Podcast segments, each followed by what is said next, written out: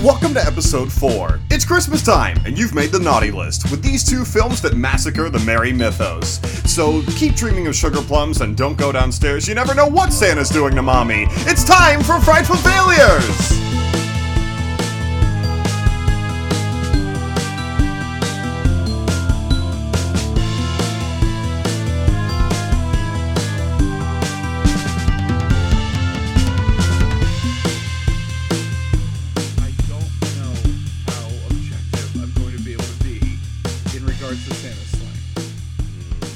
Know right now.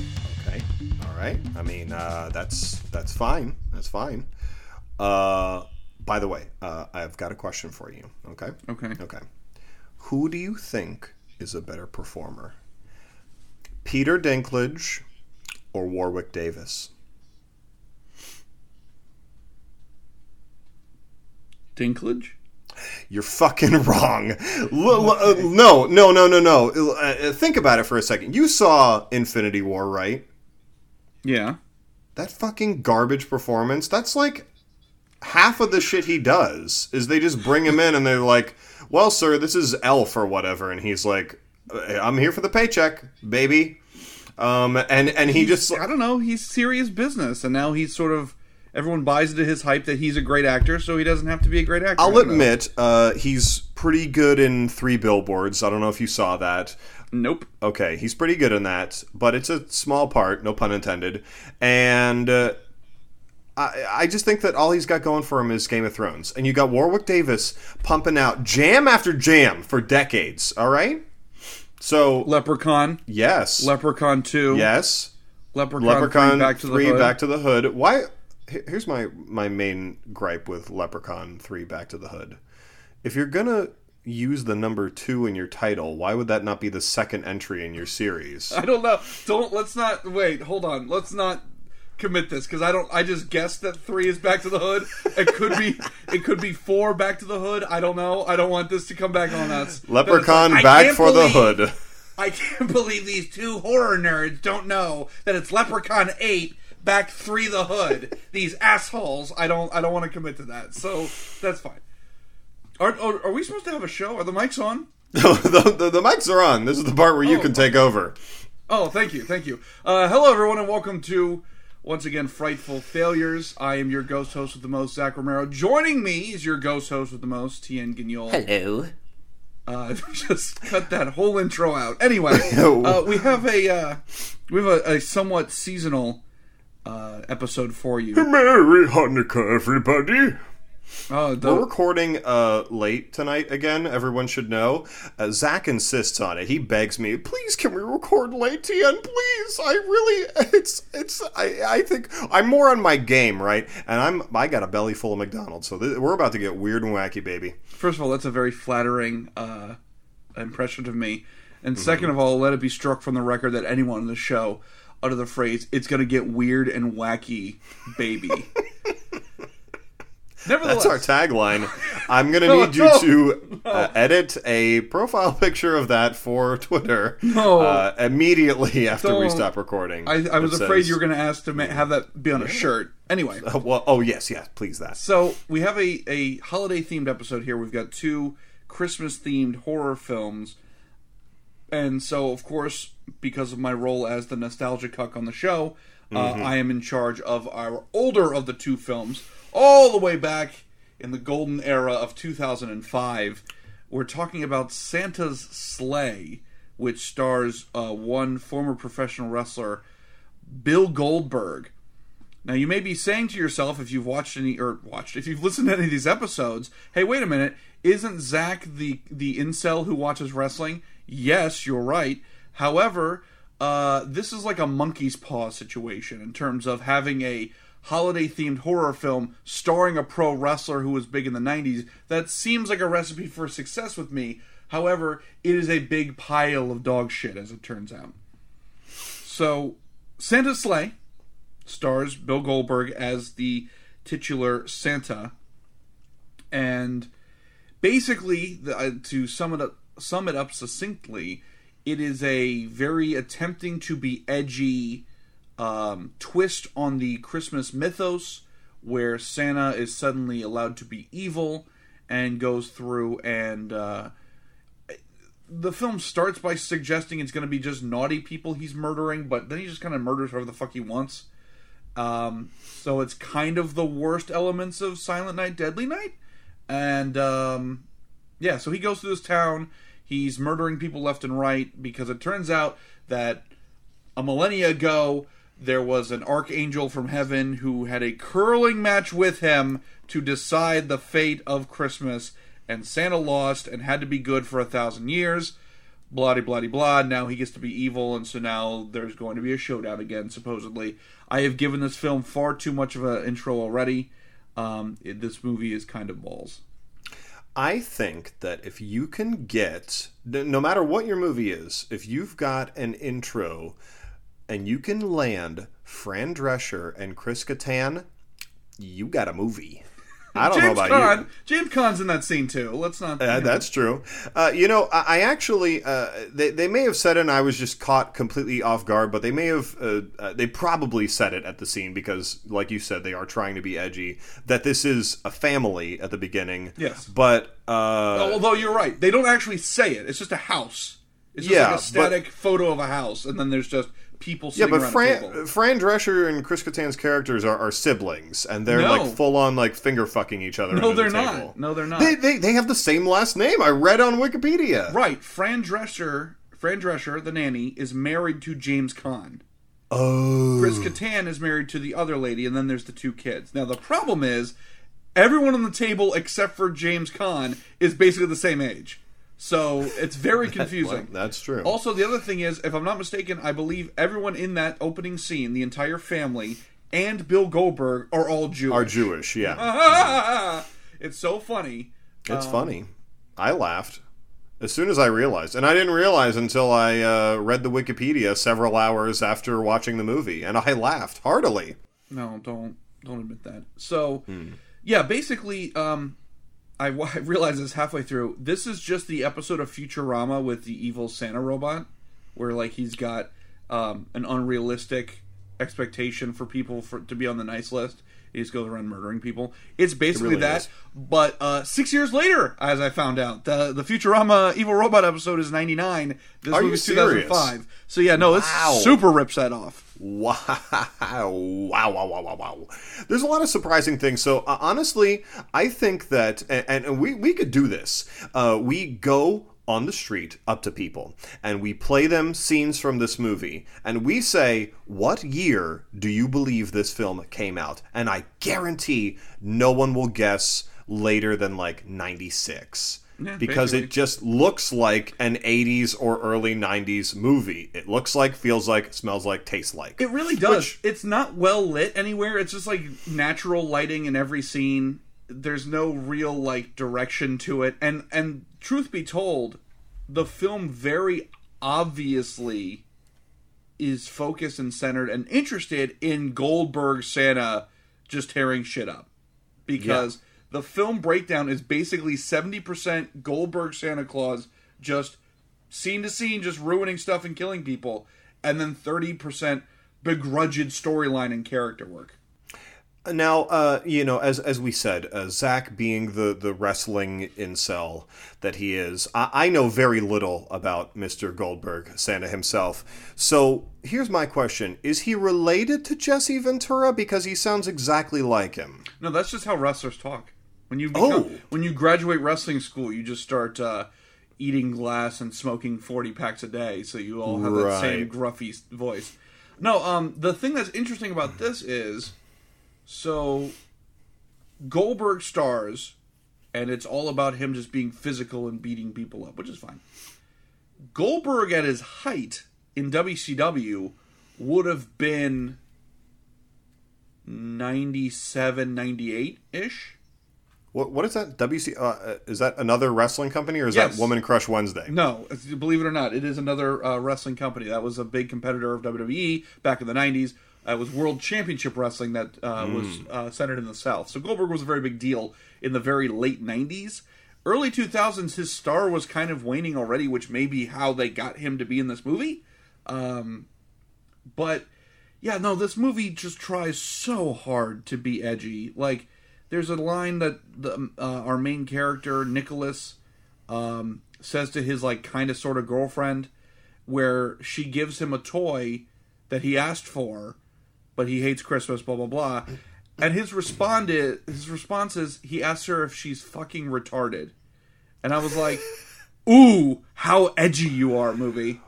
Well, uh, let me, uh, I may need to just go ahead and tell you this now, Zach, and, and this may drastically affect uh, our impressions of the movie. Uh, so I, I kind of had a hard time finding this movie, and so I ended up watching the edited for T V version on the Sci-Fi website. What? What? How? What kind of experience is that?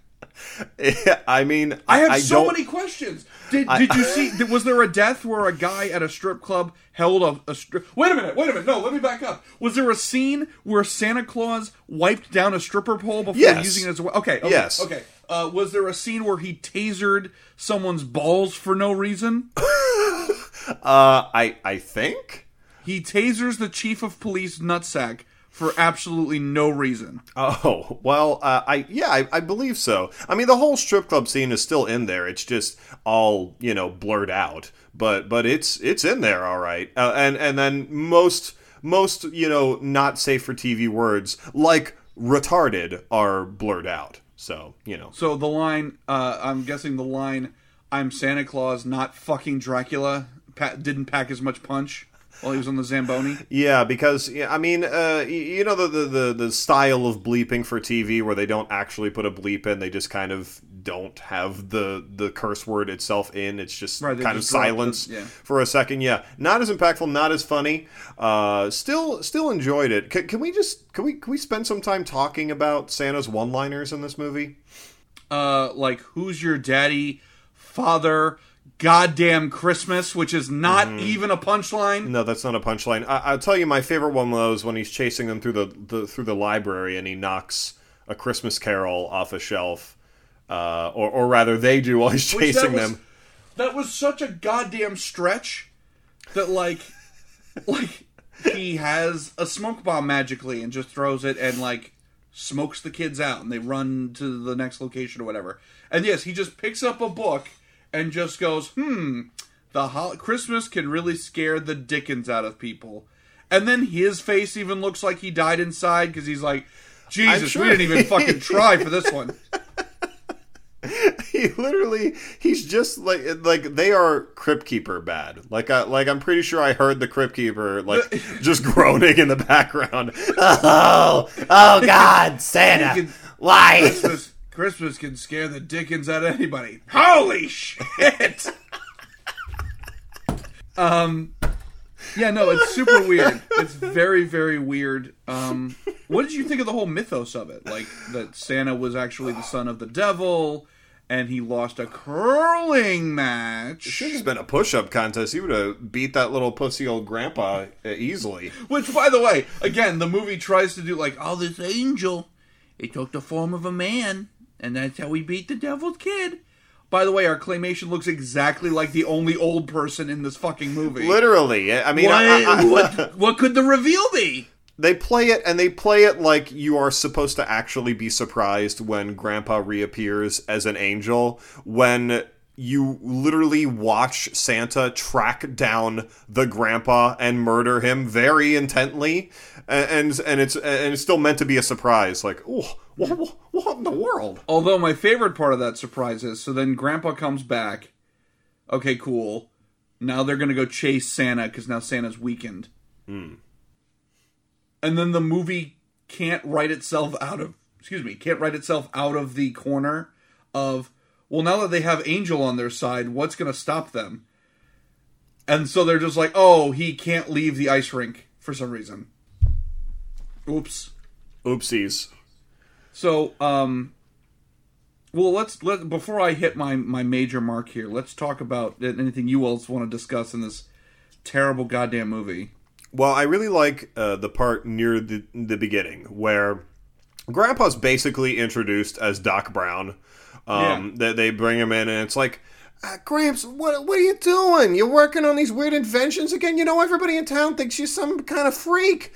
And then what what I find so funny about that is that that's your introduction to his relationship with his grandpas. It's kind of like a reluctant, this is my grandpa, he's really weird, everybody thinks he's weird. So then he gets on the couch with oh, yeah. the prettiest Jesus, girl I, in school, basically. I know exactly where you're going with this, yes. and I feel the exact same way. Please continue. He, essentially, uh, uh, he, he, Grandpa comes in, they have a little interaction, and then Grandpa leaves, and he turns to the girl and sets her up, says, you Which, think... by the way, by the way, side note, she is very polite.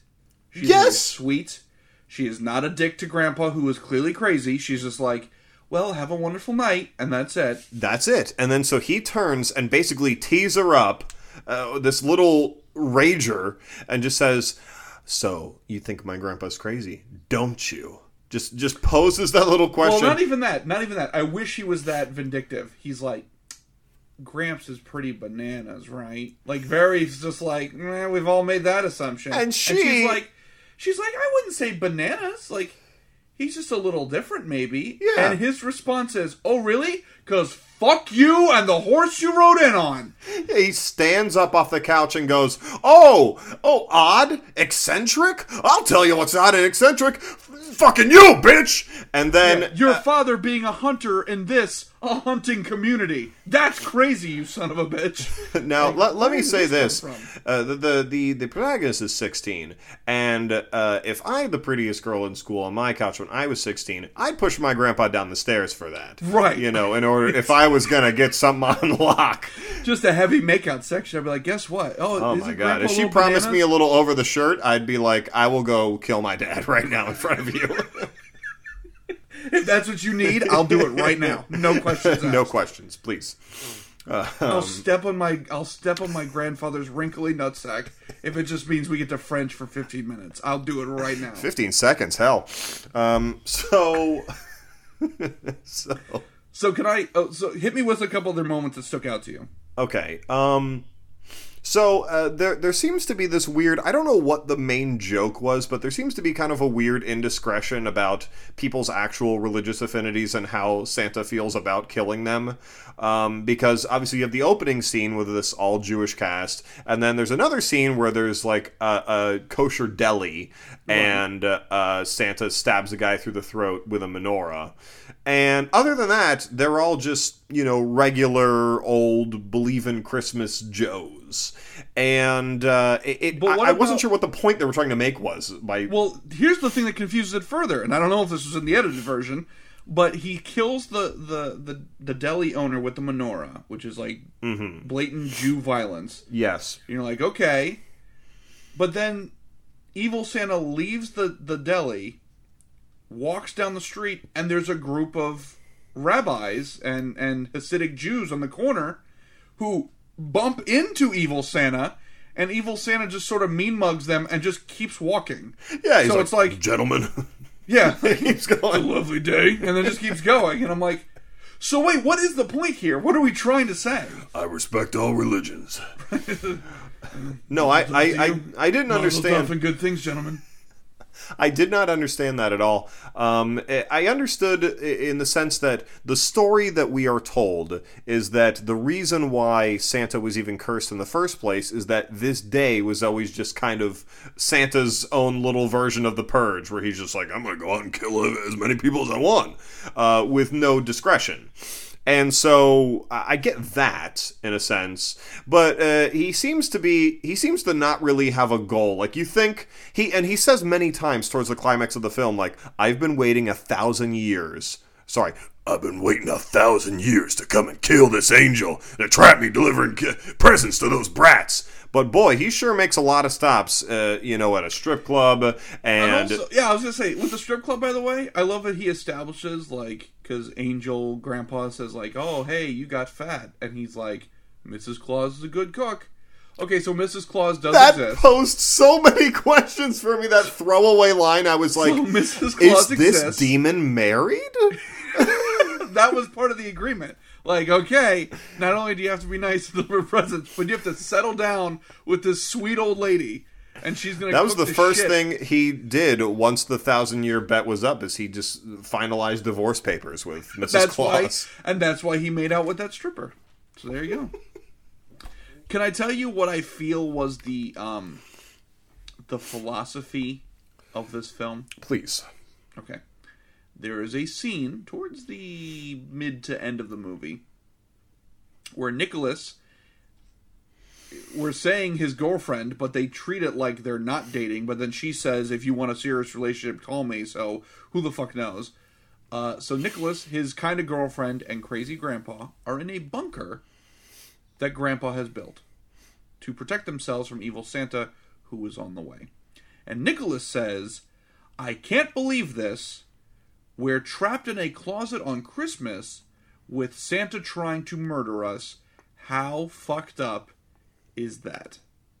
And I feel like that's the philosophy of this film, because so much of it, even the edginess and the over-the-top the focus on just the violence that Santa is doing for no real goddamn reason, all seems to tie into this. It seems very kind of douche bro-y filmmaking in terms of, like, wouldn't it be crazy if, like, Santa was, like, riding in and just, like, blew through a nativity scene and, like, decapitated a statue? Like, wouldn't that be cr- wouldn't that blow your mind? Wouldn't that make you shit your pants? Like, that's how this movie feels to watch. I did shit my pants, but it, it literally it is it is the, uh, the type of movie that's designed to be more like, after you've watched it and kind of go, all right, you know, once the credits roll, you will probably mention it to somebody. I know I did. You know, I went to work and said to some, you know, middle-aged woman, said, hey, I watched this movie, and it's like Santa's a demon, and he, like, sharpens a candy cane in his mouth and, like, shoves it into a dude's eye. And they're like, what? It sounds so wacky. Yep, that's exactly what the filmmakers... Super wacky, can't you tell by my face? Yeah, that's exactly what the filmmakers thought when they were making. They said, won't this be wacky? People will talk about it.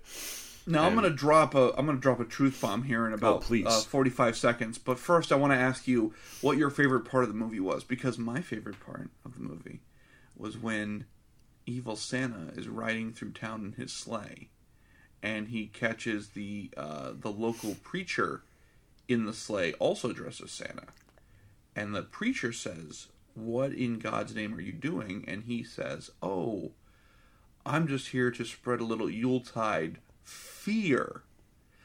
And then my favorite part is the preacher turns back towards the camera and sits there for a beat, and you can really see the years of Juilliard training just slipping away, just like a kiss in the wind, just gone forever. His dignity forever tainted.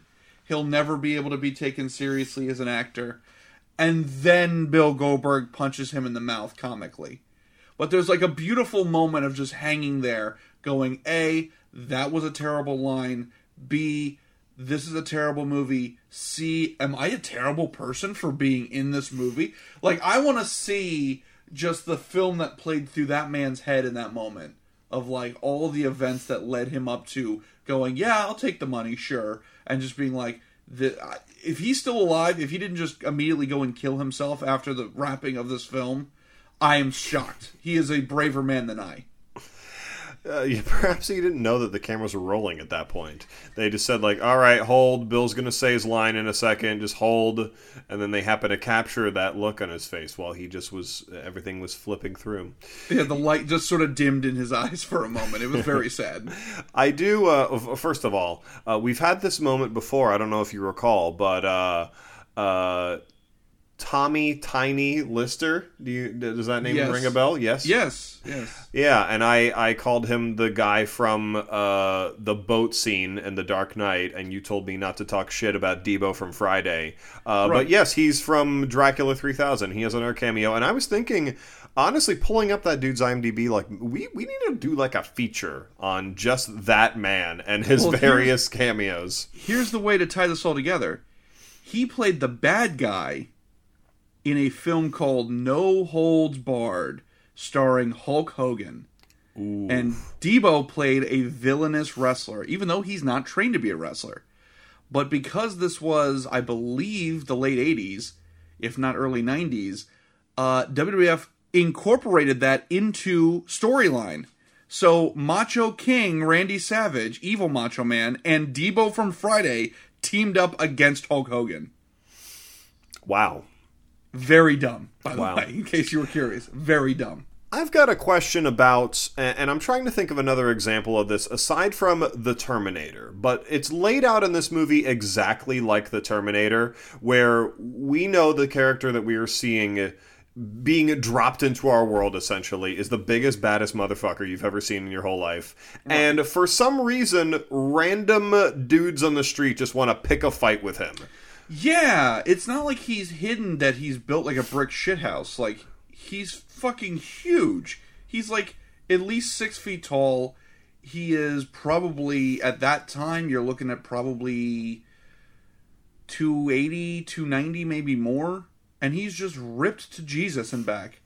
And yeah, the the story's like, oh, but this hoodlum's going to come and fuck his day right up. Like, in what world is that even a possibility? Yeah, like, but but but you, you think the same thing when you're watching like Naked Arnold in the eighties, and some random guy's like, "Hey, you big motherfucker! Like, why don't we uh, take this outside?" And he just snaps his neck in half or whatever. Uh, I, I'm not sure why. I mean, I guess you, you got to have some. You got to have conflict in a movie, Zach. That's that's what I've learned do, doing this show. Sure, that's that's that's a basic element of filmmaking, yeah. That's what I've learned, and I think oh, that okay. we're we're better filmmakers for it, I would say. Excellent. So can I drop my truth bomb real quick? Please. So I don't. So if anybody who's listened to the previous episodes of uh, Frightful Failures, I don't want this to become um, an overused meme, like, for instance, in video games, you know how everything is the Dark Souls of everything? Yes. You know, Crash Bandicoot is the Dark Souls of platformers. Yes. Spyro the Dragon is the Dark Souls of collectathons. Yes. Blah, blah, blah. Um, I don't want this to become that. However, in this case, I feel it's very apropos.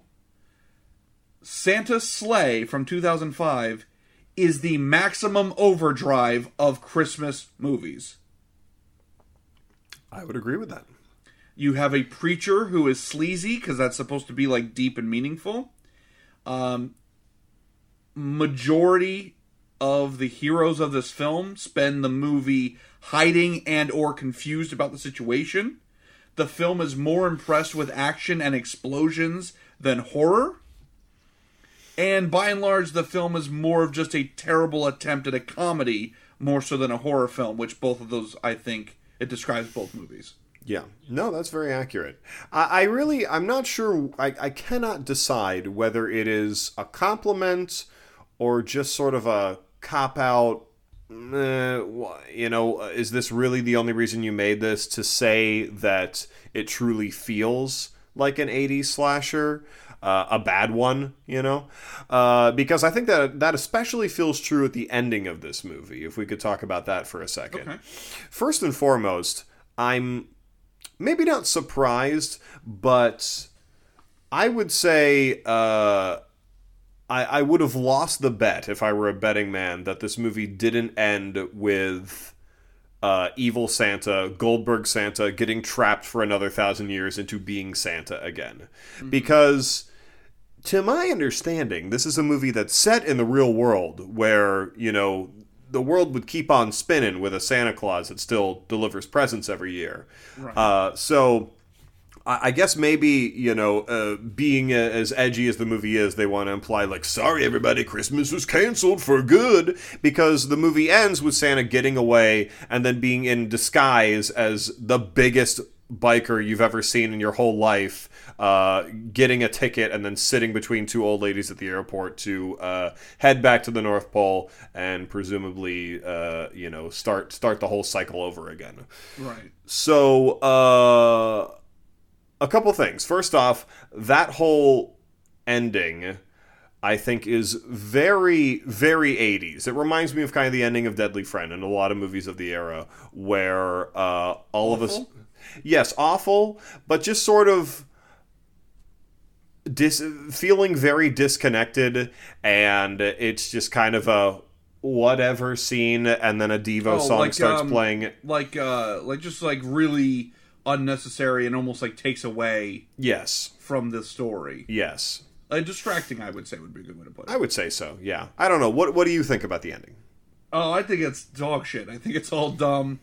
Um, I think it's sequel bait for something that was never going to happen, and I think it was just, I don't know. I think it was just really ridiculous. Like, they blow up Santa and his bison and everything's dead, and okay, and like you said, now you've introduced all these questions of like, well, wait, how is a world where Santa exists and is delivering presents every year, how is that world going to exist now that that shift has happened?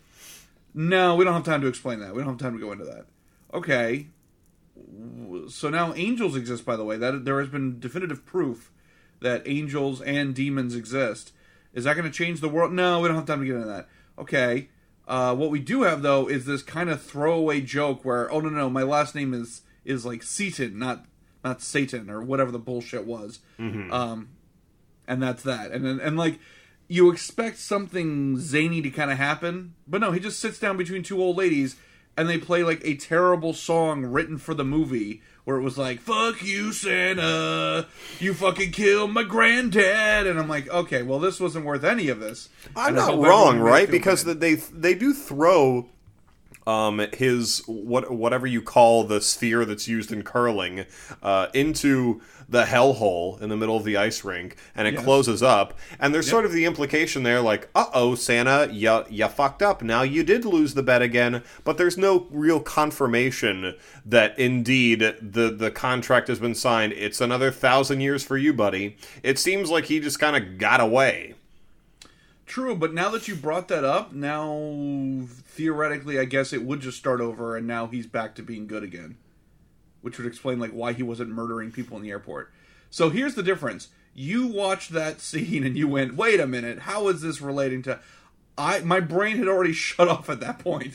And I was just sitting there as still... an empty husk as he's like, oh, brah, brah, brah, where's my plane ticket? I gotta check this bag in. I was just already dead inside. I was long gone. I was thinking about, you know, Muppet Christmas Carol and shit like that.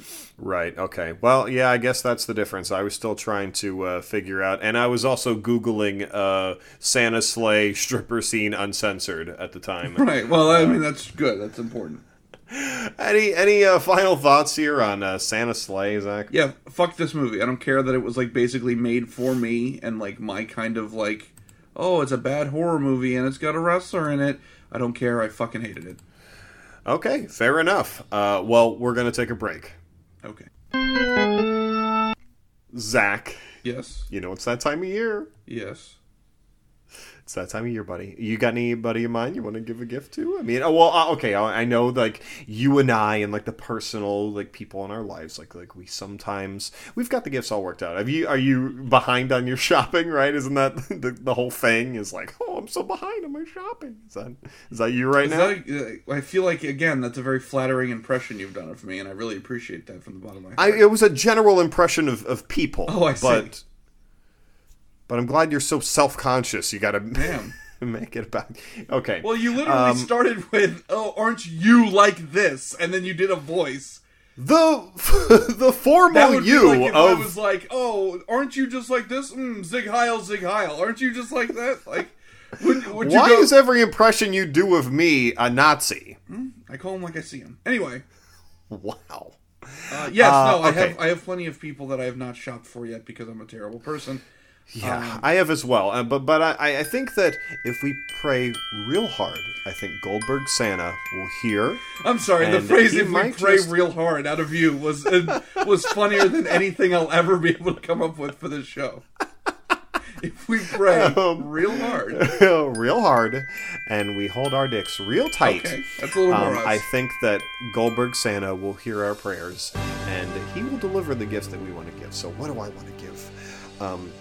Okay, um, I want to give, I know, I want to give YouTube a better way of hearing from their viewers, the, the people that make up their base.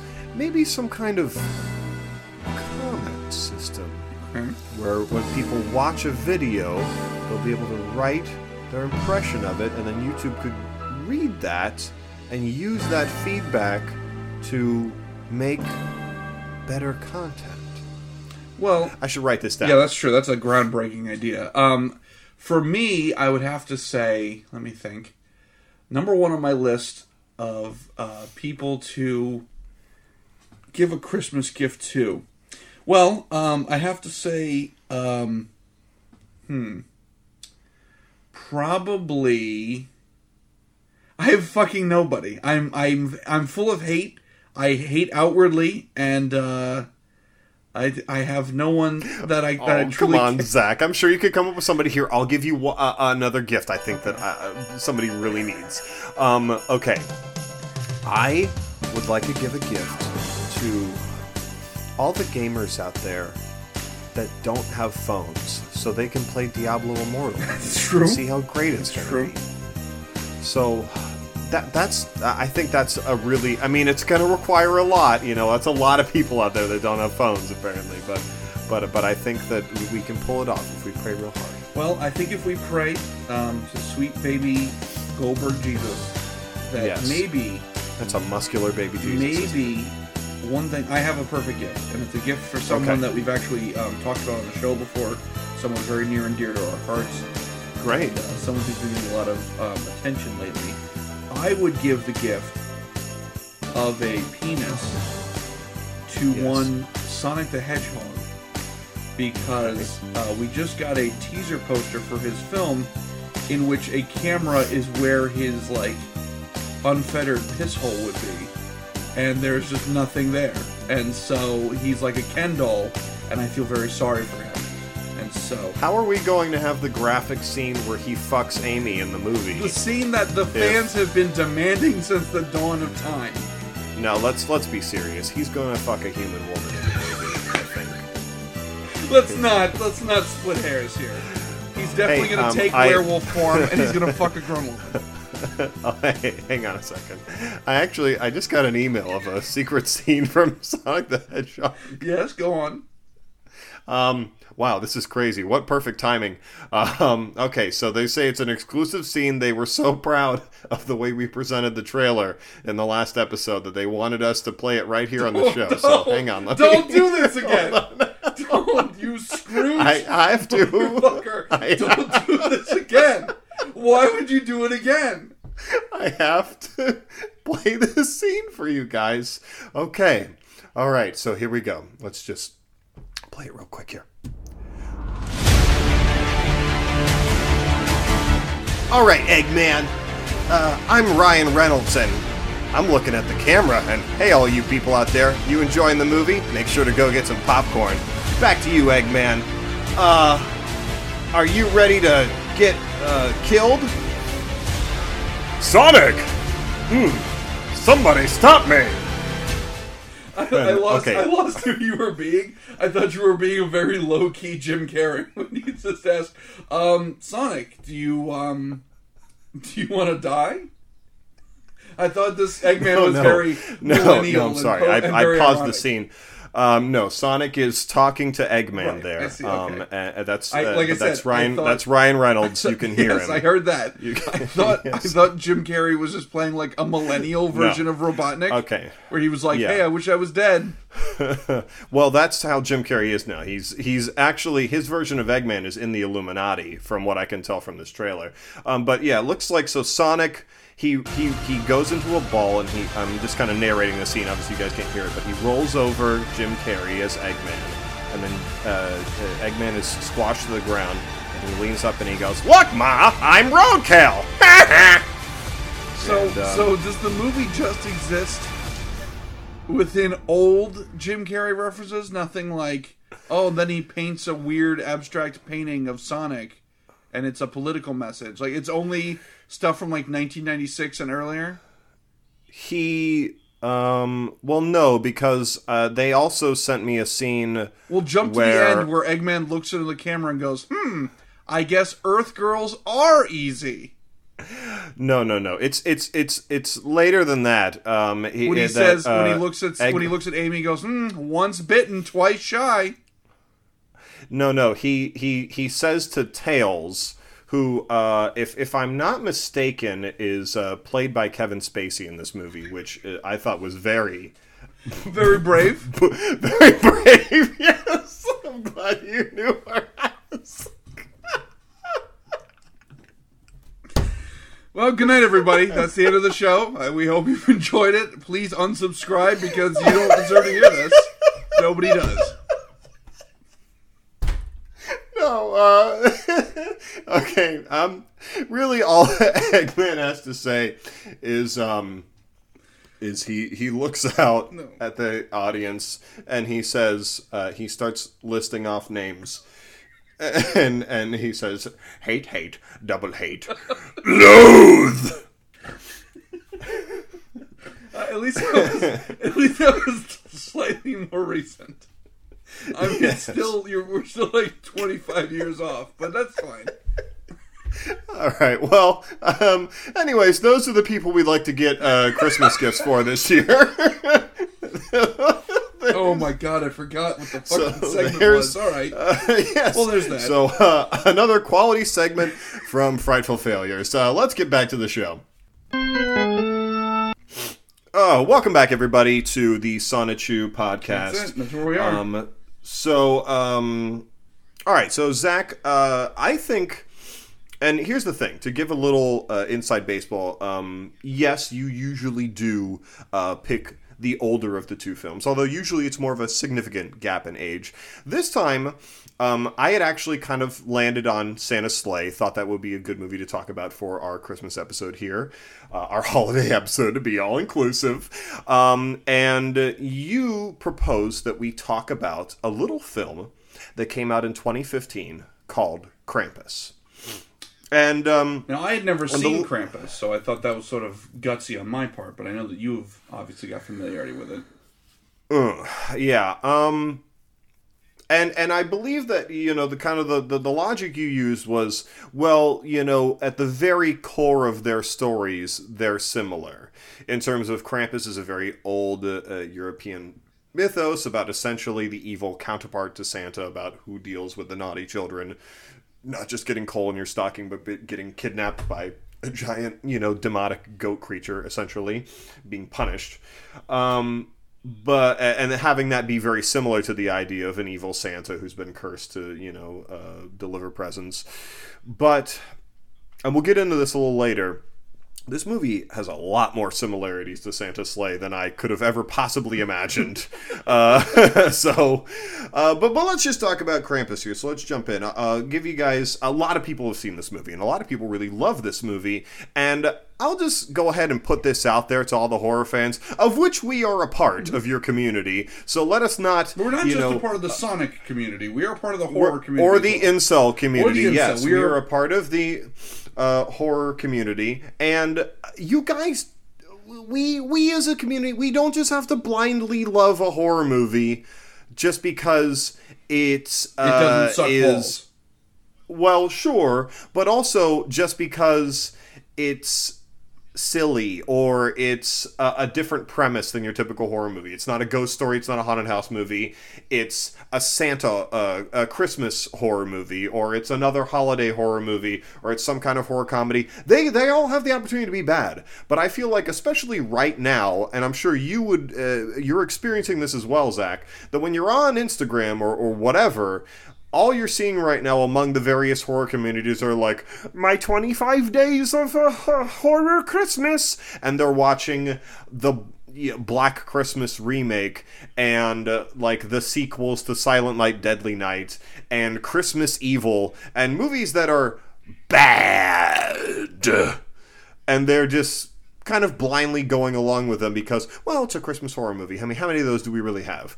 A lot, apparently. Right. A lot. So, Quite so a few. basically, to kind of sum up what you're saying here is we can be selective about holiday-themed horror films. We don't have to just accept them because, oh, how interesting, you know, they're it's a it's a different take on this and da da da da da. It's like, yeah, but we can still judge them as films. Like, if they're bad, they're bad. We don't have to... Then overall, you can still enjoy them, but I completely agree with what you're saying in terms of you can't just go like, oh, well, every Christmas horror film is on the must-watch list. Mm, no, not agree. Yeah, and, and the thing is, a lot of people really, really, really love the twenty fifteen Krampus movie. And I know that because a lot of your kind of contemporary horror brands like Fright Rags and like Waxwork um, make a lot of Krampus things and are producing a lot of Krampus content and merchandise right now as we speak that you can go get. Um, and well, uh, here's the thing. I sound like I'm setting it up to say this is a shit movie. It's not a shit movie. Uh, why don't we just dive in? Here's the story, everybody. Yes. So, uh, Krampus, for those of you who don't know, it'll give you kind of the basic, um, German, and I believe some other Eastern European cultures, Nordic perhaps, uh, believe uh, and have taught their children from an early age that you're not going to eat coal in your stocking if you're bad. You're going to uh, have an encounter with the Krampus, which is this uh, giant, you know, six or seven foot tall goat creature that walks on its hind legs and usually carries a big basket on its back and is going to pick these little kids up and throw them right in the basket. Um, and take them and, you know, uh, torture them for some indeterminate amount of time, flog them with this big cat of nine tails that you'll often see uh, the Krampus carrying in a lot of uh, classic artwork of it. Um, and so the story of this particular movie is that there is a very modern American family, and Uh, I don't want to dive into my problems with the movie quite yet, but there's a very modern American family. They're having issues. Um, and so the uh, son, this young son, he's probably nine, ten maybe, um, writes a letter to Santa. And because of uh, how poorly the sort of pre-Christmas dinner that's happening somewhere around the twenty-second is going, uh, he lights the letter on fire and just like sends it out into the wind. And that complete um, disregard for Santa and the spirit of Christmas summons the Krampus. And so a giant snowstorm falls over this whole neighborhood, and they become plagued by evil toys, evil elves, and the titular Krampus himself. And that's the basic story. So you mentioned that this has a lot of similarities to Santa's Slay. I also felt this intro was almost beat for beat from Home Alone with, with Macaulay Culkin. Yeah. Like, here's yeah, yeah, the extended yeah. family. They show up. They're all, like, cartoonishly assholes. And the little kid who just wants to, you know, do his own thing and be a good kid basically gets the shit end of the stick. All it was missing was the younger brother who pees the bed. Uh, that was all that was missing from from this setup, uh, which was ripped right from Home Alone. Also finding a picture of his older brother's girlfriend and saying... That's true. That's that's a very important part of that movie. Yes, it is. Um, now, uh, I actually, uh, I think the, the earlier part of the intro that makes me kind of roll my eyes a little more is this very heavy-handed, been done a million times, look how modern America has forgot the spirit of Christmas and it's all become material, you know, rushing into Target to get the newest, latest toy and stepping on grandma's throat in the process of getting in there. And that's the whole uh, actual intro before we're met with the family. Family. And it, which I suppose that's supposed to be a heads up to be like, oh, we're taking a hard look at the darker side of Christmas. Like, I feel like that's kind of what the purpose of that is, but I also agree yes. It's very heavy-handed. It's very heavy-handed. Um, so we we meet our, our primary cast. Adam Scott is the father, who I love dearly. I love Adam Scott. Um, Toni Collette is the mother. Let me ask you a question, Zach. Did you see a little film called Hereditary? Yes. I cannot look at Toni Collette the, ever again. Uh, honestly, she just seeing her in this movie gave me like P T S D flashbacks, and so I she was going to be hovering and hacking off her own head. Yes, and I, I nothing scared me in this film as much as just Toni Collette's presence when she's in the background, and I'm like, I got I got my eye on you, Toni. I know your games. I know I know what you can do. Um. What else? We got the maid from Two and a Half Men. Uh, um, Champ, you betcha from uh, Anchorman is the uh, is the other dad. Yes. Um, so it's kind of a it's a good cast. Um, so here's the thing. Let's kind of dive in both feet first into uh, Krampus here. So Krampus fully had the ability to be this generation's Gremlins. Mm-hmm. And that is what I wanted. That's what I expected. And there is a point in this film where it feels like this cannot get any better. This is exactly what I wanted out of this. And here it is. And well, first of all, I, let me, let me give a slightly bit more context here before sure. you drop your truth bomb. Yeah. So when the kid summons Krampus accidentally, what ends up happening is... Um, basically, one by one, the family that is now isolated in this house due to the snowstorm begins getting picked off. And the the premise is basically setting up that this kid will lose all of his family members and he will be left alone, as a reminder of what happens when the spirit of Christmas dies and when there is no more hope. Um, because we find out that's what happened to his grandma way back when. Um, and she accidentally brought in the Krampus. He killed her whole family and left her alone to, to be this reminder. And boy, oh boy, did grandma drop the ball, because this family's real shitty. But anyways, so the whole buildup of suspense in the first act is that Max loses his sister. She gets grabbed by the Krampus. Then they lose their cousin, who gets sucked up the chimney. You know, we're starting to lose family members, and things are starting to get real scary. But also, you haven't actually seen a real monster yet. You've seen a little bit of the Krampus, but he's just sort of this hulking lump with horns. You don't really get, like, a good glimpse of him. It's sort of, sort of like, uh, you know, John Carpenter's The Thing. In the beginning, you're not really seeing it, but you know it's something horrific. Um, now, please, continue with, with when things kind of take a turn for you. Okay, so we'll, we'll we'll kind of dive first into what ends up being the best sequence in the whole movie, and I'm sure that you will agree uh, on this. Oh, crap, we got to do that stupid thing we do every episode. All right, so on the count of three, I guess just name your favorite scene in the movie, okay? Okay. Okay, all right. Uh, three, two, one. Krampus drops fight. a kid. Okay. Krampus drops a kid? Yeah, at the end, when he drops Max in the hole, but I'll get into that in a second. Oh, okay, all right. Um, uh, okay, so so I think that, uh, me personally, uh, this movie reaches its Gremlins era high point. And here's the thing, before I before I say this, the reason why this movie was so hyped is that the director is the gentleman who did Trick 'r Treat, mm-hmm. which is everyone's, like, third favorite Halloween movie. You know, you're like Hocus Pocus, Beetlejuice, Trick 'r Treat, um, for people in terms of what they got to watch every year. Um, so, so, so everyone's really excited, and we're expecting this is fully going to be the best encapsulation of kind of Krampus and the myth. And I believe at the time, like, Krampus was at kind of a real high. Like, a few years ago, twenty fifteen, we were seeing a lot of, like, oh, maybe Kevin Smith is going to do some kind of Krampus movie, or, like, you know, I think there were a couple, wasn't there, like, a Supernatural episode or something with Krampus? Like, I believe a lot so, of... But, but there was also kind of, like, pop culturally, I remember there being a ton of articles of, like, did you know that there's, like, an evil Santa Claus that's in yes, Europe? Like, it was a lot of that. Very much in the zeitgeist at the time, and so we were like, okay, we get a full-fledged, wide-release movie telling the story of Krampus in proper, like, horror comedy, uh, horror action kind of format. This is going to be great. And the scene that I'm about to talk about is the part that is great, which is that once, as Zach was saying, the family members start to get picked off, we're left with, you know, a few people. We're left with uh, Champ from Anchorman and his two uh, bulldog daughters. Um, and this, is this episode got very edgy all of a sudden. Side note, that. though. Side note, Tien's not wrong. I'll give you that.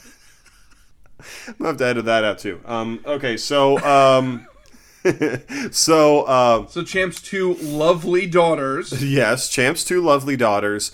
Um, uh, we're left with the, the main kid who wrote the note, uh, the, the, you know, disgusting, horrible aunt, the baby, Adam Scott, Toni Collette...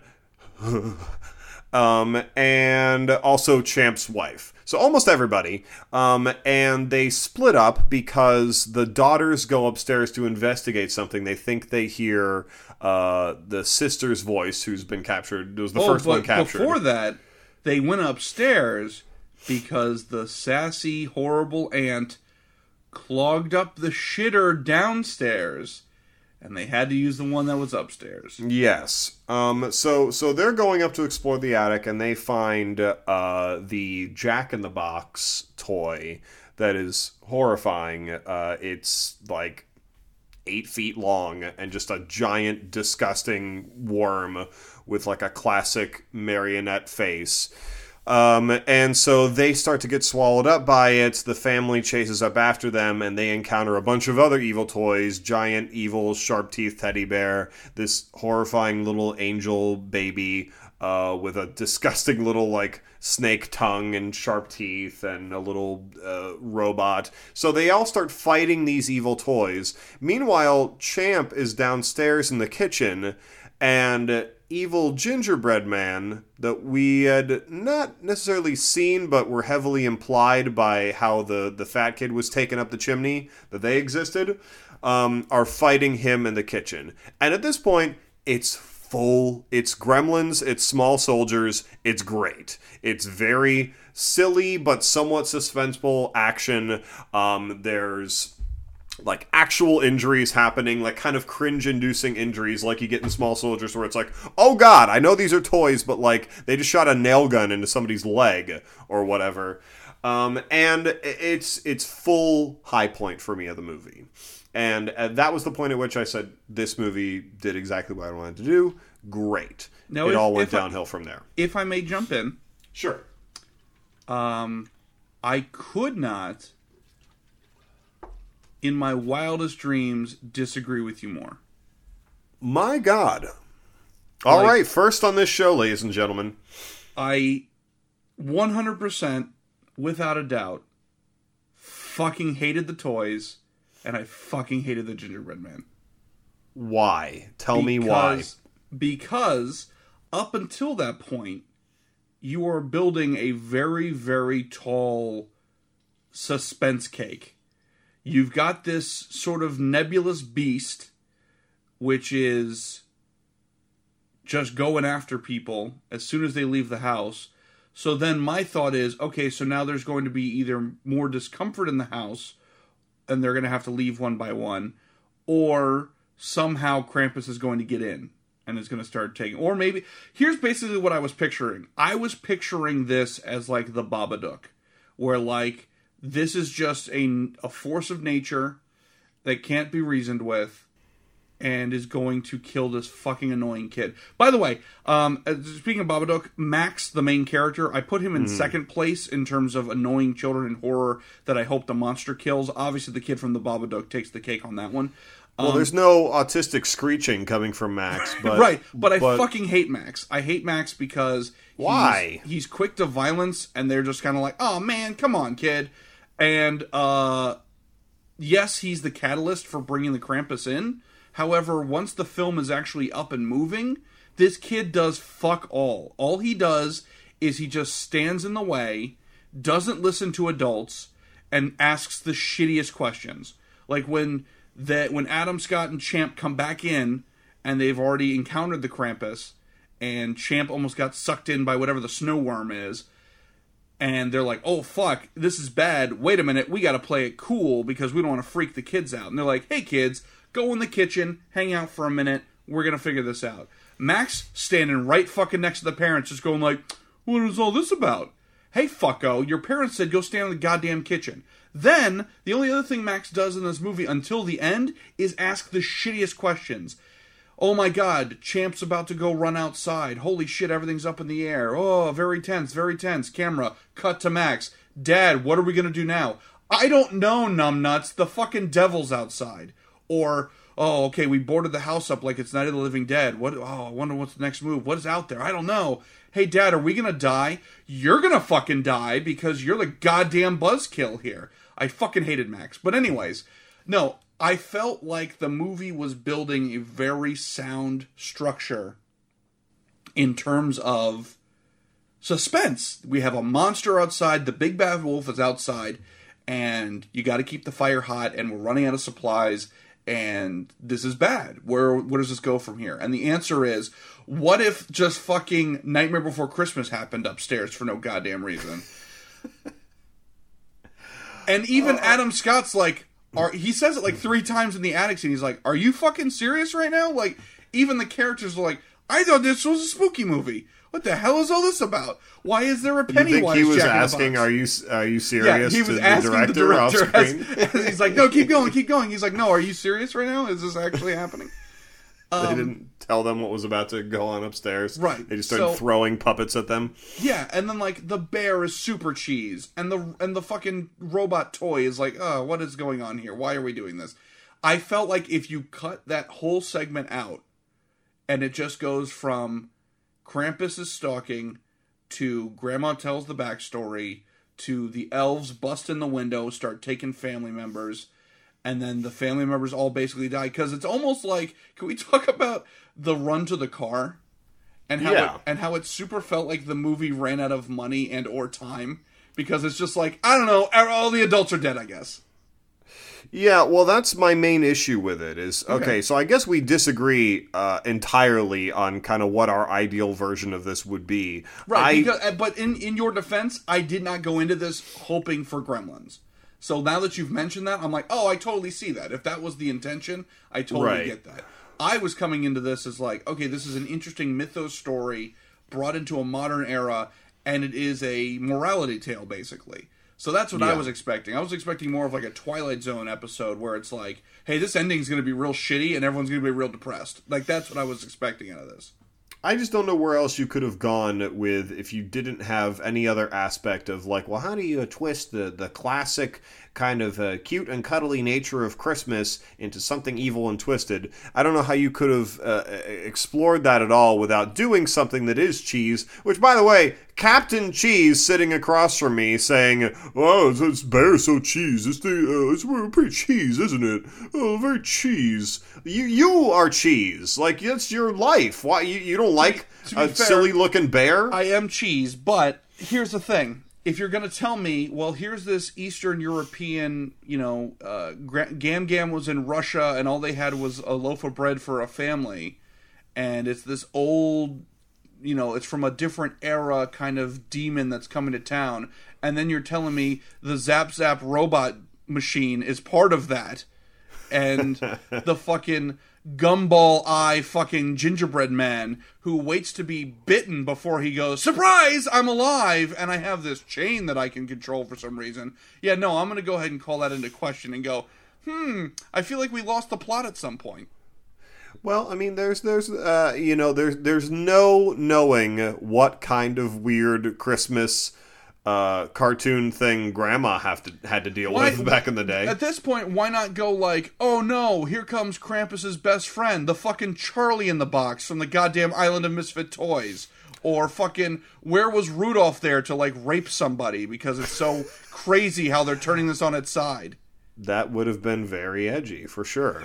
Um, That's what this movie was missing was edginess. That is one hundred percent what this podcast is about, is, is edginess. Um, get, what's okay. the edgy factor of this?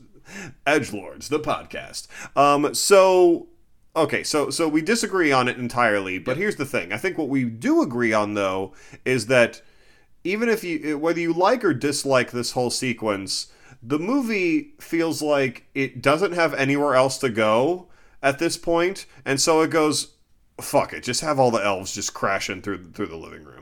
And so they do. All of his little helpers with their little spooky masks, they pile in, and they just kind of corner the whole family and go, hey, uh, Krampus is coming. They drag uh, the aunt away uh, with the giant jack-in-the-box. And the baby. And, and the baby, yes. Um, and uh, and then they're just like, introducing Krampus, and he comes in, and uh, the the the yes, as Zach was referring, there's a kind of a run to the car in which most of them are kind of sucked down by the sandworm, the snowworm rather, and uh, and then the the thing is, you get this final, and and here's where I will agree with you is that there is a harsh contrast in aesthetic when you take this very slow, solemn scene that happens when Krampus interacts with the grandma once again. You know, this is the most formative memory from her childhood, the thing that made her who she is. She's seeing this eternal beast once more. She has the interaction with him. They're staring at each other, and she and she still has the the little brass ornament that he gave her as a reminder to never forget uh, the spirit of Christmas. And she, he's kind of slowly reaching out this long claw and tracing it along her face. And it's this very slow, kind of well-paced scene. And almost then like he like, remembers her, too. Yeah, yeah.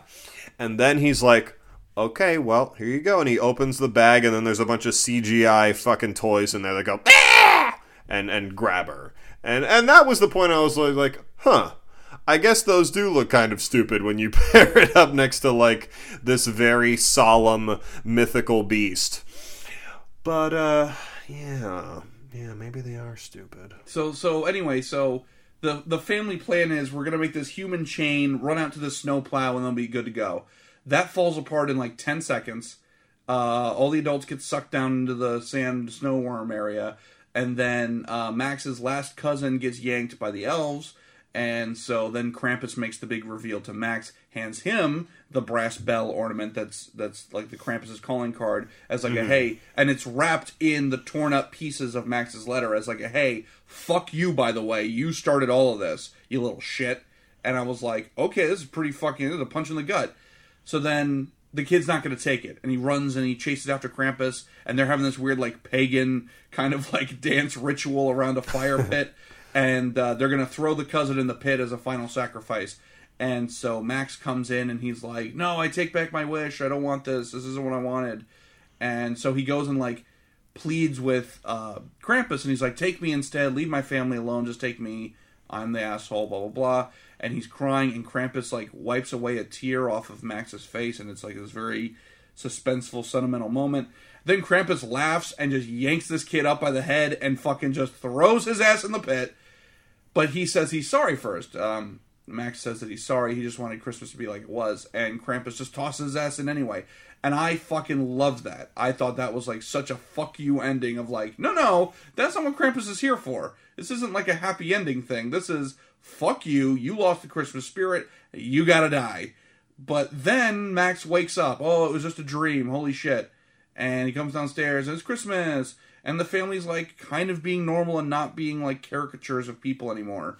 And it's like, okay, cool. And they're doing the gift exchange. And then someone hands Max a little present. He opens it up, and it's the fucking bell again. And he looks at it, and he's like, oh, my God. And then all the p- adults look at the bell, and they're like, oh, my God. And it's, like, playing sound bites of, like, everyone freaking out from earlier in the movie. And then everyone's just staring at it like, oh, fuck. And then the camera pans out, and you see the whole house. So the kids used to pan out, and the house is inside a snow globe. And it pans out, and Krampus puts the snow globe on a shelf in a whole fucking pit full of a thousand snow globes with a thousand houses and a thousand families. And it keeps panning out, and oh shit, what does it all mean? And that was that, and I was pretty disappointed. um, now, a lot of people are really were really butthurt about the whole idea of, well, what's the point of even making a movie if the ending is just like, eh, it was all a dream. Uh, or maybe it was a dream, but it was real. But it, for the most part, it was maybe sort of a dream. To, to, to have any kind of a waking up after the events of something is really usually just kind of a nut slap to the audience. I will say, though, that it's excusable in this case because it is such a Christmas Carol allegory that they might as well have had Max stick his, you know, head out the window and go, you there, boy, what That's day true. Is it? Oh, it's, it's not too late. It's Christmas morn. And, oh, the ghost did it all in one night. Of course they could, yeah. The Christmas Carol was playing on T V at the beginning of the movie, so yeah. It's very, you know, it's it's it's not even it's not trying to be subtle. Now, Tien, um, let me ask you this: how do you interpret the ending? Because there's two major interpretations I found. Um, in the sense of whether it's literally that. Uh, oh, okay. I think I see what you're seeing here. So either they're trapped in this house and they're living Christmas just kind of eternally on a loop. Um, and it's kind of a weird waking nightmare, but also waking dream because it's like, oh, we're giving you what you want. Um, or is it just, okay, now life just proceeds as normal, but you're inside a globe, but it's like the ending of Men in Black and we, the audience, know that there's something bigger out there. Is right. That what you're asking? Yeah. And basically the ones that I saw was, you're exactly right. It's like either option A is, this is hell, and you're just going to relive Christmas forever and ever and ever with your annoying family. Or B, you survived it, you're a better person for it, but Krampus is always keeping an eye on you, and that's what the snow globe represents. Right. Um, so yeah. It's basically like a shitty Twilight Zone ending or like a decent happy ending. Um, now, I found I, out, I did some research, I found out that mm-hmm. according to the um, the director, the creator, the writers of the movie, that they well, what consider, do they do? They consider the second to be the, the correct answer. That it's like there, it's a happy ending, you know, but Krampus is keeping an eye out on them. Like, but they're not trapped in hell forever and ever and ever. Well, it's uh, done sort of shitty if it's meant to be that. I mean, I think that you could have I think you could have uh, just had the not had them uh, all. You could have done the it ex, the exact same way. He opens it, but no one else sees the bell. No one else kind of looks up and like hears parts from earlier in the movie. Uh, and I was like, was that the movie? Um, they they just all kind of Christmas proceeds as usual, but you have kind of this weird dead stare from Max, and he's like, oh shit. That was not a dream. And then you zoom out, and it's like, hey, Krampus is looking over you, motherfucker. Mm-hmm. Um, yeah, it's the poster, by the way. I don't know if you know that. So, you know, spoiler alert, everybody. The house being in the snow globe with Krampus's hand, which is the ending of the movie, the final shot of the movie, is also the poster of the movie, which is interesting. Overall, though, I will say I enjoyed this film a great deal. Uh, but basically, when the toys came to life and started fucking shit up, I kind of checked out. Overall, I enjoyed this film a great deal, and when the toys came to life and started fucking shit up, that was my favorite part, and everything else I didn't really like as much. Interesting. Interesting. Um, I will also say that it's it's terribly refreshing on this show to watch a movie that had, like, direction and, like, a cinematographer and, like, a budget that was like, oh, this was like, this was like Christmas for me. I was like, oh, I get it. This is like a movie. This isn't like a snuff film I'm having to watch. This is like a thing. So that was yeah. that was enjoyable. Um, I enjoyed the film enough that afterwards I was like, does anybody make the Krampus bell like to go hang on my tree? So I look it up and I uh, I searched on Etsy, and it turns out that there are definitely people who make the Krampus bell, and I was like, that's great. However, when I looked it up on Etsy, the first thing that came up in the search was that somebody makes a Krampus cock dildo from, like, the Goblin Dildo Company, and uh, my eyes went to hell for a second, and I wasn't very happy about it. Did you buy it? Everyone has asked me that. Every fucking person has asked me that. And the answer is yes, I have bought it. It has a When's ta- it coming in? It has a tag on it that says to Tien from Zach Romero, your ghost host of the most. Well, uh, looks like you guys have something to look forward to from the next episode of what, maybe Pinheads. What, what an unboxing video that will be. Oh, boy. An unboxing and then a reboxing, if you catch my drift. Yuck. Anyway, um, so... We're way over time on Krampus. Any final thoughts? No, no, we already talked about it. it I liked Great. most of it, but the, I didn't like the toys, and the second half was eh. I thought right, Adam Scott well, then... was, like, surprisingly very good. Adam Scott not surprising, moments. Not surprisingly very good. I should say he was very good, and I like that this is like his second horror film that he's been in, because he was in um, Hellraiser... Three, I believe. No, not in three. He's in the one that has space in it. Bloodline? Ooh. I think that's four. Okay. This was like his... He was also in Piranha three D, so... Oh, there you go. Yeah, he was like a main character in that. This is, I will say, Adam Scott, if you're listening, is the final thought I'll say on Krampus. This is good uh, rock and roll movie. All right, let's take a break.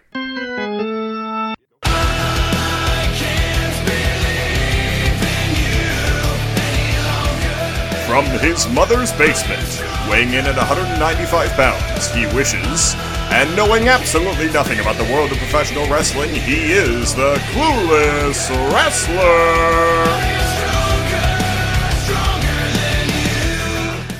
All right, so it's another awkward incel segment here on the Sonic the Hedgehog Power Hour. And so uh, I'm introducing another wrestling match to Tien Gagnol, who has zero context for professional wrestling.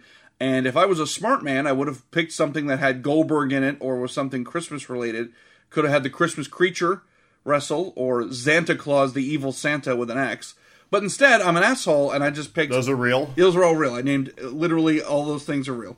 Um, wow. But instead, uh, I picked Edge and Christian versus the Dudley Boys versus the Hardy Boys in the T L C match of WrestleMania seventeen, um, because T L C just happened this past weekend, and so it's like it's now become a monthly uh, pay-per-view. Uh, there once a year there's a T L C related uh, pay-per-view. At the time, T L C was just a match; it was just tables, ladders, chairs. And isn't T L C the channel that does all the home renovation stuff? They they partner with W W E? Yes, and they were also uh, partnering with um, the all-female-led uh, triplet group, T L C. So that's why uh, this was called a, oh. this was called the No Scrubs Challenge. Um, wow. So anyways, so yes, three major tag teams. This is a huge height for them. um, going into the millennium, and uh, WrestleMania seventeen. I'm sorry, what what year, what year was this? Oh, Jesus, I don't know. Hold on. Um, well, you said it's WrestleMania seventeen, you said? Yes, WrestleMania seventeen. Okay, all right. So, so, so, so let this me... This was let me, April uh, first, two thousand one, from Houston, Texas. Attendance Ooh, was a- sixty-seven thousand nine hundred twenty-five people. Wow, quite a few. Um, okay, so let me give you what, what I uh, understand from watching this match. So there are three tag teams competing for this belt. Mm-hmm. Um, tag team number one are the Hot Topic Edgelords. Yes. Um, tag team number two are the Blonde Pretty Boys. Yes. And tag team number three are the Fat Yuckos. Okay, all right. That's, that's an adequate explanation for each team. Okay, so... Okay, first off, let me let me ask you a, a big one here, and you can explain this away to me. My impression of the term tag team is you tag out. There was zero tagging in this at all. It was just they're both in the ring, then they're just kind of all brawling it out. Yes. Um, first of all, thank you for not ask, making your first question, is wrestling real? Because I my butthole... I forgot buckers- to ask that as... As that's got to be the first question for this segment every time from now on. You set yourself up, pal. So I appreciate you not doing that. Um, is but, is Santa real though? Is Santa more real than wrestling? Oh God, that's a great fucking question. We could do a whole episode on that. Jesus. Anyways, um, so yes, traditionally in a tag team match, it's usually one in, one out, and um, you know one fall to the finish. Now this was we are leaving the Attitude Era, which is the height of W W E's popularity in the nineties. And where a lot of philosophies and ideas were just sort of like, I don't know, man, everything's extreme. So this is not a traditional tag team match. It's basically a scramble to whoever gets to the titles first wins. Okay. Now, and I believe uh, you have yourself to thank in terms of me actually being familiar with the idea of there being a belt hanging, because if I am not mistaken, a one fully gimmicked has put up a show uh, with a hanging belt and That's right. a ladder which is to be obtained to get said belt. Yes. Uh, the, so difference, this is... the difference here was all of their ladders were uh, were enforced enough to both climb on and use it a wep- as a weapon, whereas... Uh, our show, there was only one ladder that you could climb on. It was the one that was made of wood. Everything else was a weapon. Right, okay. So, uh, has there ever been a ladder match in the history of televised wrestling where uh, someone just went up on the ladder and just got the belt and there wasn't someone who was kicked off of the ladder? Or, it happens or... very, very rarely. Uh, very rarely do you ever just get someone like, I'm successfully climbing this up, and there are no obstacles in my way. Usually it's... Look at this. I didn't fall off of the top of the ladder. Fiddle-dee-dee. I was able to achieve this quite easily. Excellent. Um, okay, so there's a few things I like about this. Okay. Um, first off, uh, there is... a lovely lady who enters midway through this match. Yes. I believe her name is Lena. Uh, close. Um, it is and... Lita. Lita with a T. Okay. Lena Dunham. So you Le- were right. I apologize. Her name so is Lena. Lena Dun- so Lena Dunham comes in. Uh, so Leela from Futurama comes in, uh, comes in and a whooping. Whopping, whooping, uh, all of the above. She's she's kicking some ass. And at one point, she takes off her mesh shirt that already revealed her bra to just reveal more of the bra. Well, she does and this after hitting someone with a steel chair. Unprotected headshot with a steel chair. And then yeah. in victory, she takes off her shirt. Yes. And the announcer says, oh, yeah, Lita, take it off. Take it all off. And I gotta say... that is precisely what I would say if I were an announcer.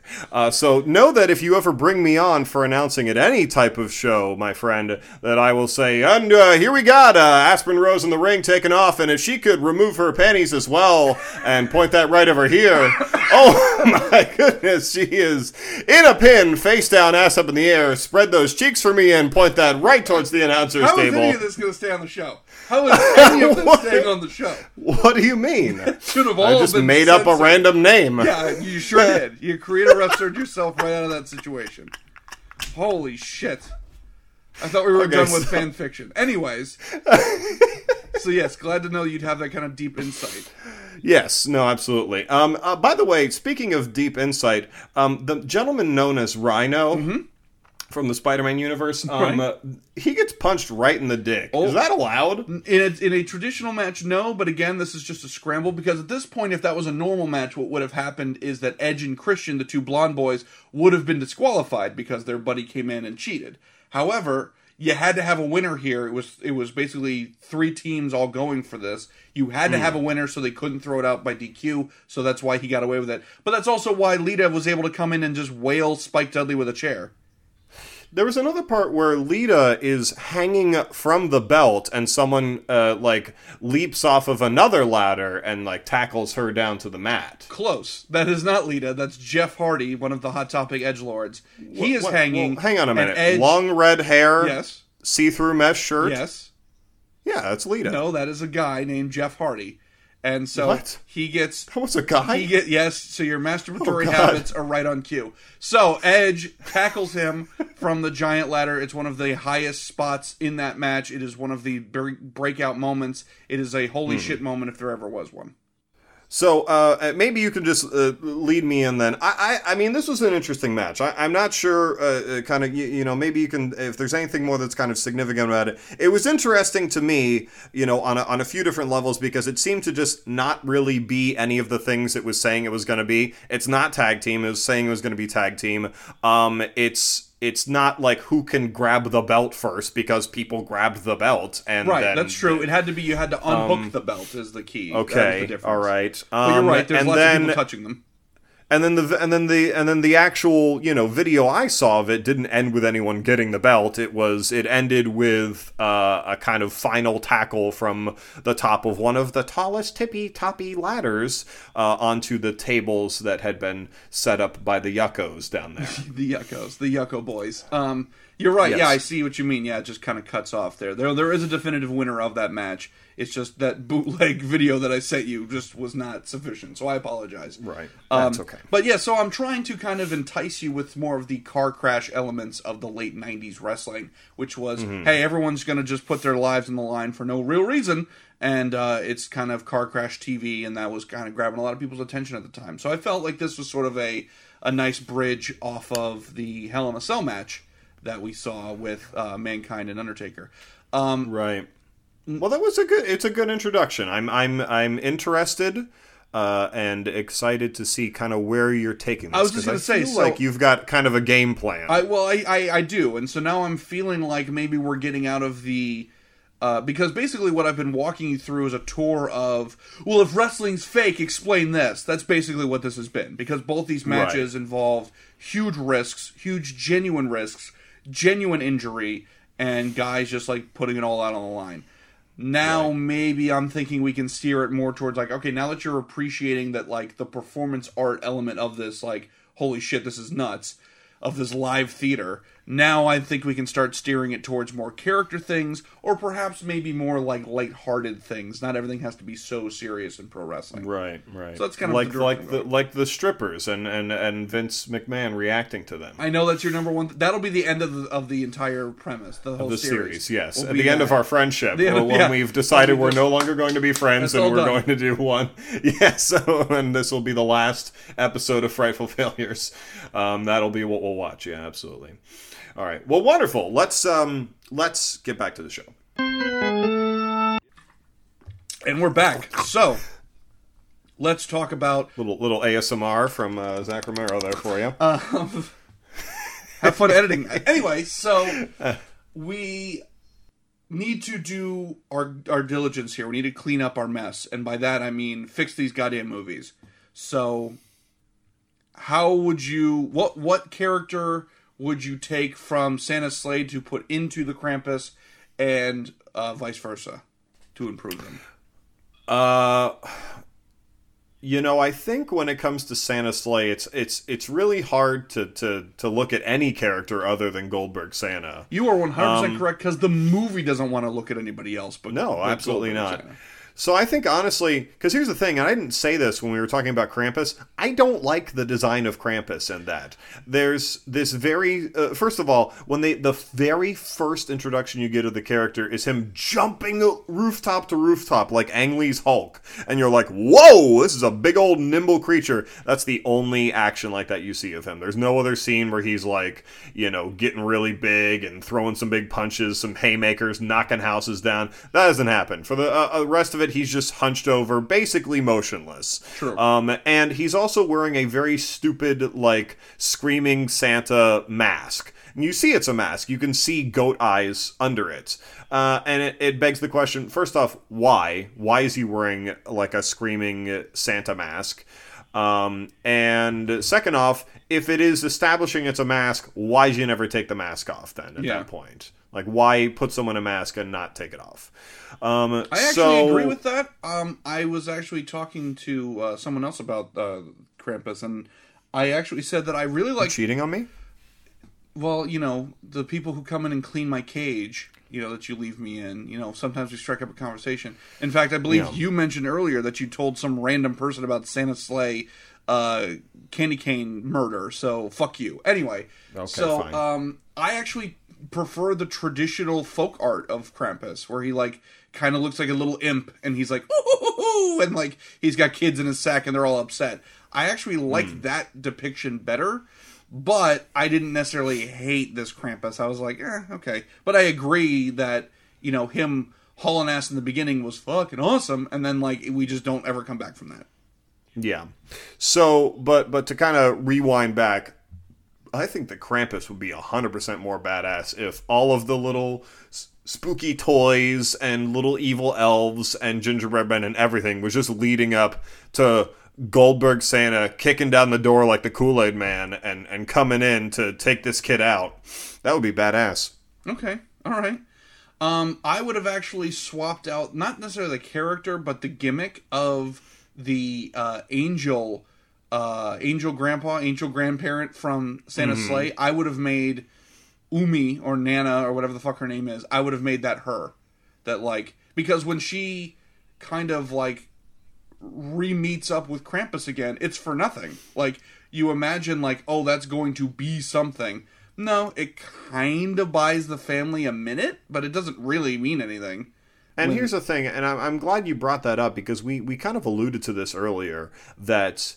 You would never have expected, if you just picked two movies out of a hat, that Krampus and Santa's Slay would have a lot of sort of thematic similarities. But boy, do they, because not only do they both have the expository character of the old European relative true. Who understands the true nature of what is coming for this family. And what and Christmas actually means it. And that it's sinister. Yes, not only that, but they both do it in the form of an animated sequence. That's true. The claymation, like, kind of style. That's right, yeah. That's a yeah. great point. Um, although the big difference is they have two entirely different interpretations of how you should actually feel about Christmas. Uh, Kr- Krampus tells you you have to find the true meaning of Christmas within your heart and within your family, and you have to appreciate it and never forget it, no matter how bad times look, no matter how bad you want to chokehold your uncle, you have to remember the true meaning of Christmas. And Santa's Slay says, fuck Christmas, it's all a big hoax. Forget which, about it. Which, interestingly enough, you've got the beginning of Krampus, which is very cynical and like, oh, here's what the holidays really are. But then it's like, oh, just kidding. Find it in your heart. Whereas Santa's Slay is like, oh, you know, Christmas, yeah. And then it's like, just kidding. Christmas is for assholes. And you're like, oh, okay. Yeah.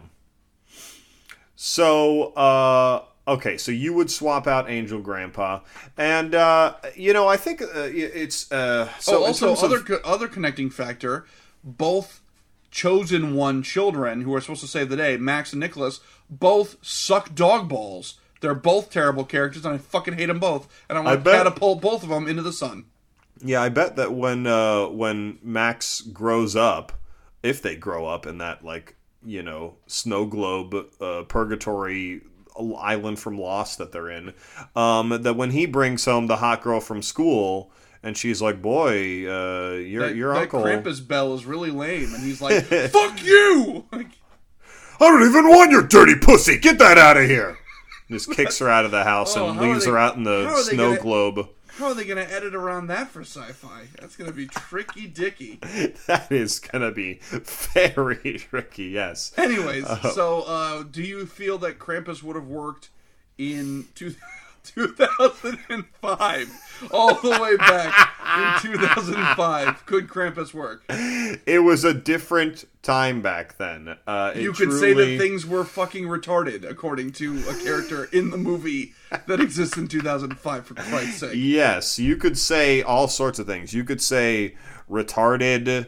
Um, you could say... Uh, you could say... Yeah, it's all right not to vaccinate your kids. Also, what about James Caan calling Chris Kattan a half a fag in the opening of You Santa's could still Slay. Do that today. Oh, okay. Well, that's good to know. As long as it's towards Chris Kattan. Um, yeah, oh, okay, God, so of yeah, course. So I guess I guess in, in review, the, the the time swap question is completely thrown out the window. We don't got to stick to those questions. We're fixing yeah. these movies. Um, so uh, here's here's a you know I, I would swap in another character though. Okay. Um, uh, so the beginning of uh, with Chris Kattan, I would swap in Chris Kattan from Monkey Bone. Where all his Good. organs are falling Good. out.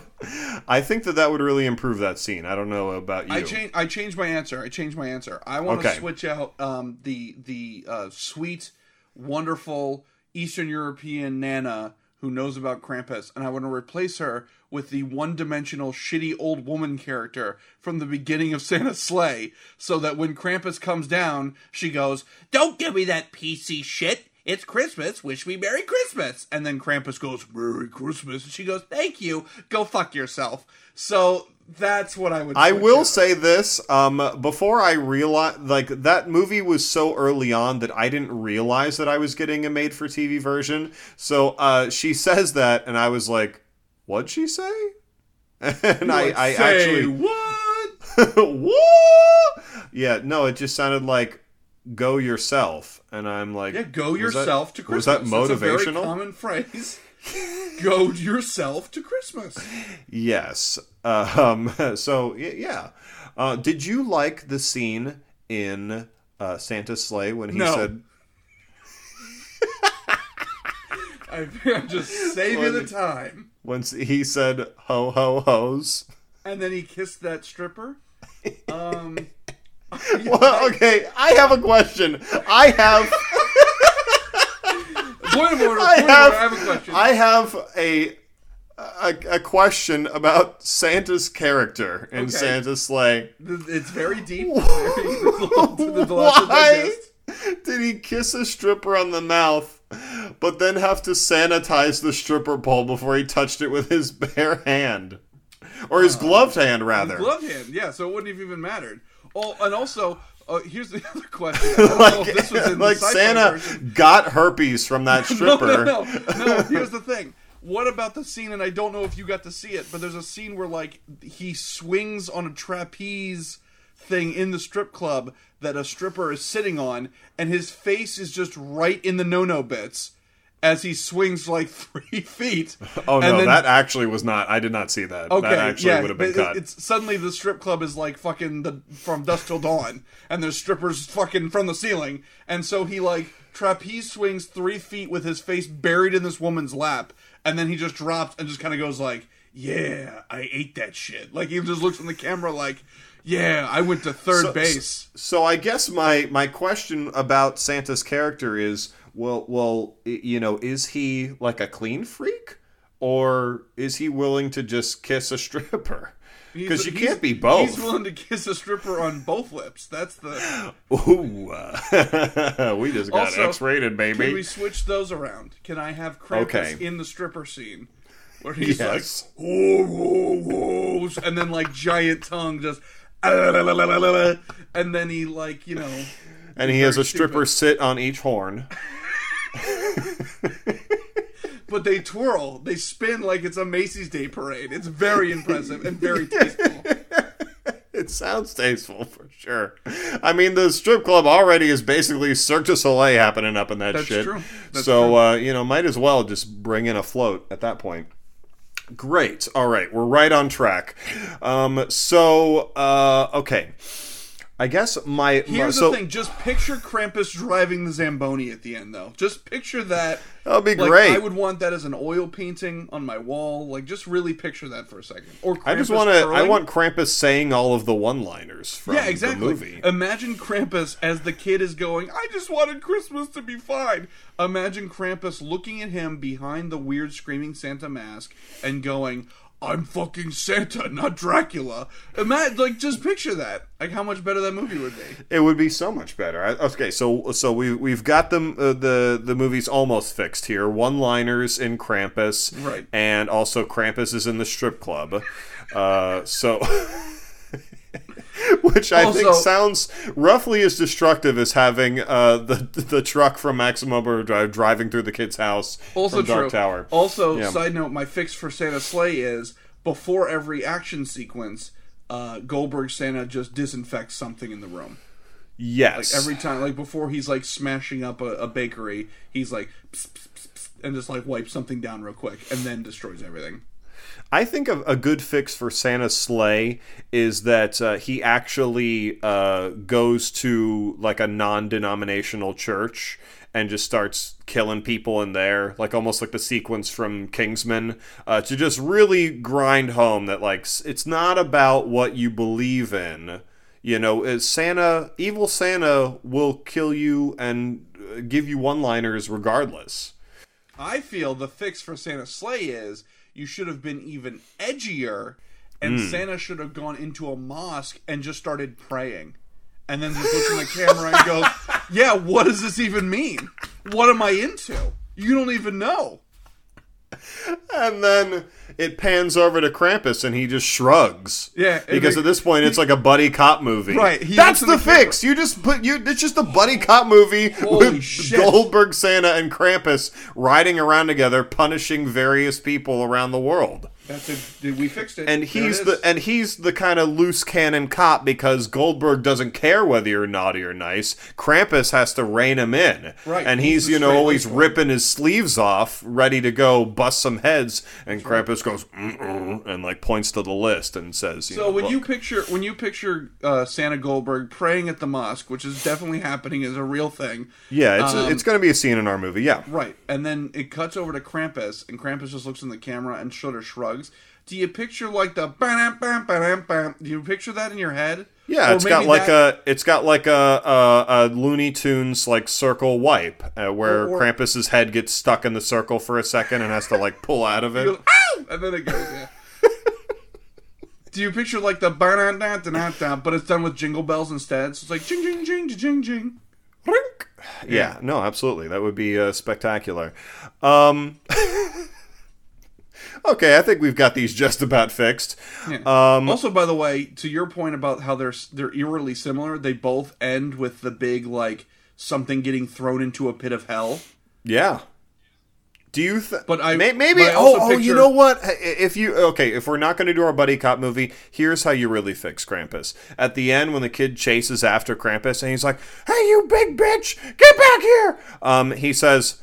I'll give you my family back if you can beat me in a curling match. And then he oh, and nice. he, the little kid and Krampus have like a curling match right there over the pit of hell. I was going to say, I don't think it has to be one or the other. I think the sequel to Santa's Slay is a tag team Santa movie, and then it's Krampus and Goldberg Ooh, Santa. Yeah. And instead of, you know, the, the, the family members being sacrificed one by one, instead... Krampus and Goldberg Santa just throw the whole family on the goddamn ice and just throw the whole bunch of them as the big curling rock, and they all just fall into the hell pit. Oh, that'd be perfect. And then Krampus is like, all right, we're done here. I think that there would have to be other, like, kind of holiday icons, maybe like, you know, like the tree from Nightmare Before Christmas, where they're they're climbing in and they're going and, like, oh, beating the shit saying, out of the Easter I Bunny. Were, I thought you were going a completely different way with that. Like, I thought you were saying, like, at the end of the movie, it's like, okay, this team's pretty tough, what about this? And then when you said the tree from, I thought you were going to say from Arbor Day, and I was like, what the fuck is that going to do? If we were going with other holidays, like, yeah, Flag Day and Arbor Day is here yeah. to fuck these two Santas. Well, that up. would be once this franchise of ours, this the cinematic universe that we're building takes off. Oh, like, that yeah. would be oh, like, yeah. you know, movie six or movie seven. There would be like yeah, Arbor yeah, yeah. Day and President's Day. Because here's the thing, the tree from Arbor Day is played by Groot. Oh my God. Oh. There's the tie-in.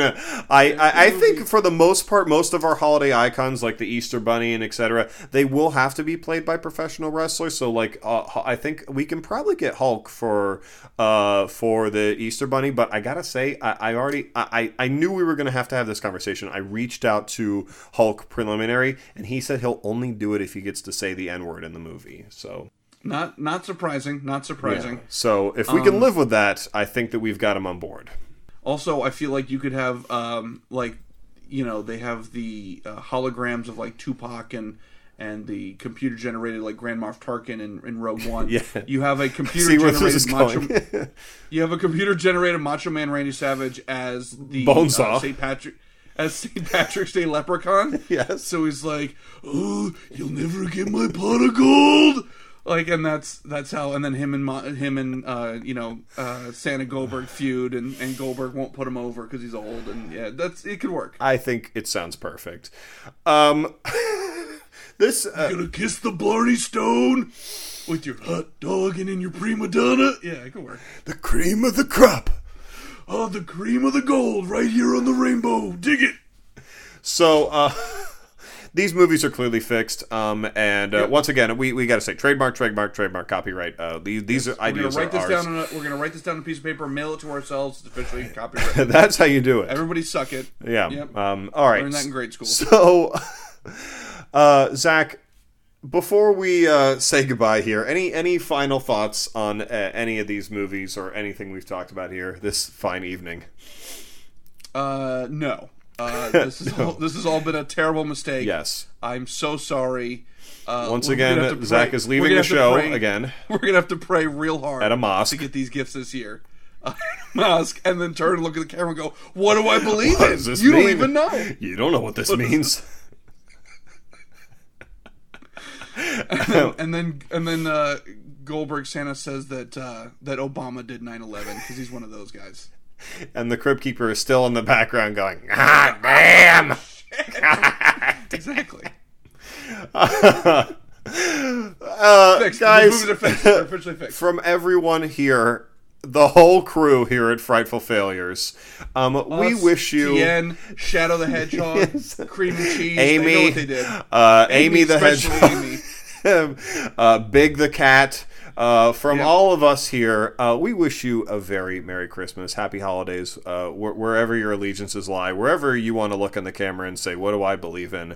Uh, we hope that Goldberg Santa will pay you a visit this year and give you exactly what you're looking for. Excellent. So for your ghost host with the most, Tien Gagnol, I am your ghost host with the most, Zach Romero. And until next time, everyone, continue circulating the tapes. And as a Christmas present, both to you all listening and to myself, there will be no episode of Team Viper Ghost Patrol uh, from Monster of the Week tacked on to this exceptionally long episode. So you're welcome. Merry Christmas.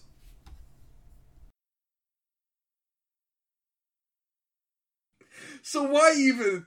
Why, let me ask you this, Tien. Seriously, genuinely. This isn't on the show. Let me ask you man to man. So why even bother with the segments if every segment is just going to become fucking Sonic the Hedgehog theater? If that's just the premise, just make that the premise. Cut out the middleman.